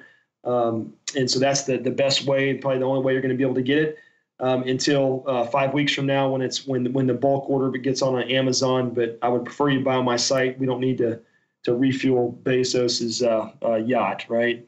Um, so so I prefer you buy it on my site if you could. That would be very helpful. Do it. Uh, free free shipping there if you buy it on my site. So um, again, you can um, reach out to me on Twitter at Coach Dub Maddox. Uh, I, I like to interact with people there and watch Vass uh, rant and rave, and he, he's he's my entertainment most days. Um, but but but again, uh, I, I just I, I think there's a lot of uh, nuggets in there, um, different things that coaches can pick up. You may you may not speak to to everyone, um, but I think even if you're a defensive guy or another position, there's some things that you can take away and, and apply. Um, so it's good for for coaches of any position, scouts um, could get stuff out of it if you're a scout, and obviously players. So again, uh, looking forward. Hope hope guys get something out of it. I, I worked a a long time on it, and, and I, I feel like there's some good stuff in there. I'm fascinated. Um, for the listeners, I you know during the pre-interview, normally I'll write up a bunch of questions or stuff, but with Dub, th- there's so many ways that this can go, and and I did mention earlier that you know I wanted to give you a chance to promote whatever you you know your next thing because I knew you were willing to come on whenever, but I was like, why don't we just wait till you have I can help you out, get the word out. Um, so I was like, all right, well, let's talk, you know, what about this, this, you know, we'll talk about the book and, you know, cause I'm, you know, I wanted to become an infomercial, but so we started talking about the book and I'm like, oh my God, this like scratch that. We're going to just talk about the book because it's, it's, it's so fascinating. And this is coming from somebody that's not coaching quarterbacks, that's trying to put them on their backs. You know what I mean? And it's, it's a very very cool and i just and again i i know this is like the dub loving but how you think how you approach things it's so different and refreshing and you you really inspire a lot of people man i don't i don't know if you know that or not you you you challenge people's frameworks that they have and the world that they that they live in and you do it in a way that's non-confrontational and is it, it and you pique the curiosity of the listener or the viewer depending on what medium you're consuming your information you know you you challenge people without challenging them in the sense that you'll say well i discovered this and and i think the other thing that's powerful about what you do is you share your story. So it's not preachy. It's not like coaches like me where i'd be like you're doing this wrong. You're you're screwed up. You know do it this way you're much more subtle and say, you know, I was in this situation and this is what happened to me.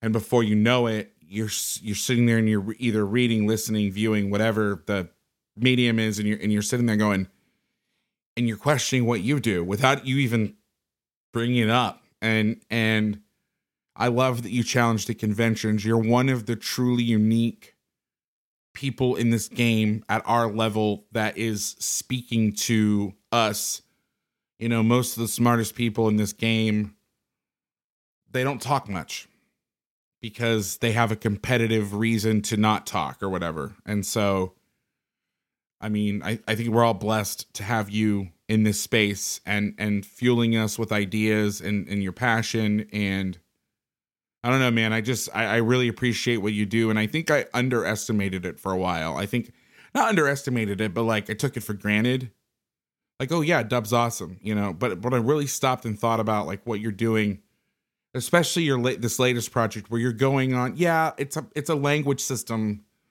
and yes, it's used to train quarterbacks and, and communicate with coaches and things. But I think it goes far beyond that.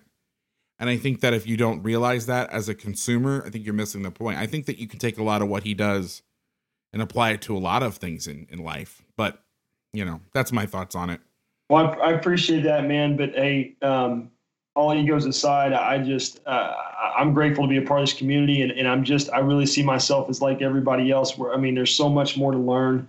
Um, just trying to find better ways to coach it, and I just love I, you learn through failure, and, and everything that that I've been fortunate enough to create has been through failures, and and I've had some great mentors. So I'm a, every I'm a product of some some men that are far better than me, and I've just been blessed to be be uh, under a lot of those guys, and and grateful to have met you heck 15 years ago, man. Uh, and uh, and you're doing some great things with this stuff, and and really on the defensive side, you you've helped me uh, just understand that whole world is like. I mean, it was like like like Mandarin Chinese to me, uh, trying to understand you know how you guys call everything. But it your your stuff has helped me out tremendously. So thank you. And glad you have me on here. And, and anybody else that's listening man i just keep keep fighting the fight. Um, this is the greatest profession and, and uh, it's a lot of fun and, and life's too short to bicker with each other and and, and uh, you know let's let's help each other out and let's let's help young men and, and let's have fun um, so that's all, all i got Vass i appreciate you having me on man before i let you go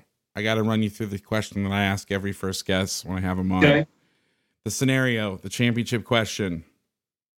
Okay. Here's the scenario. Tell me what you would do. State championship, fourth and nine.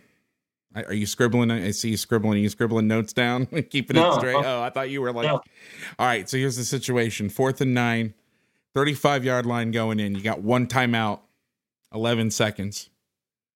You're down by two. You just got to get the first. Your your field goal kicker's nails. Okay. I got to uh, get two yards. It's a, a nine. Nine. You're, you're, down by two points, but you got to get okay. nine yards. You're basically gotcha. trying to get it inside of the 26. And kick the field goal. Uh, your kicker's that good. Um, like I said, 11 seconds, and you know you're not going to try. And why I say about the kicker is I don't want like a hail mary or anything like that. You don't need any crazy, you know, down the field. But I mean, if you want to, like last week, Low was like four verts. I was like, okay, fantastic. What with that scenario, all things being equal, you don't have a particular stud um, on your team. It's a pretty equal matchup. And we'll say the other team is going to play some sort of two high coverage, maybe a two man or a cover two variation. I'll even give you a little bit more specificity. What are you thinking there? Mesh. You son of a bitch, you got me. I was waiting for a serious answer. Mesh, which mesh? Uh, well, there's a couple variations. I'd probably go with Bama's good old railroad concept, or maybe it's Ohio State calls it railroad. I don't know. All right, now give me a real answer. Uh, you said two or two man. Yeah, some sort of two high. And I play quarter. And I'm gonna play quarters on fourth and nine, a true quarters. I mean, there may be some sort of man match quarters, but they're trying to get six on four deep. Well, it's all comes down to personnel. What do I have? you said it's all equal. I mean, for the most part, you don't have anybody that's like a stud that where you're like, I got to get this guy the ball. So you're more right, attacking I'm going the scheme. Jason Witten's freaking empty Y option play. That's what we're running. Beautiful, beautiful. I love, I love, I love that play. Love Witt, love tight ends, man. Love tight ends. Can't have enough of them. Yeah, I heard there's a future for those tight ends in football. I'm telling you what, there's a lot of basketball players out there that could go to some big time schools if they come out and learn tight end. Yeah, that Travis Kelce has a real future, I think, somewhere. Oh man, Dub, what's um, your Twitter handle again? Yeah, that's at, at Coach Dub Maddox. Hit him up. Tell him how much you loved him on the show and how much you love him in general. Dub, thank you so much for coming on. I appreciate you, and I'm looking forward to reading the book. Yeah, I'll be sending you one as soon as I get them, brother. Thanks. Beautiful. And it's V A S S E U R. Just want to remind you of that. Thanks, brother. All right, we'll see you, man.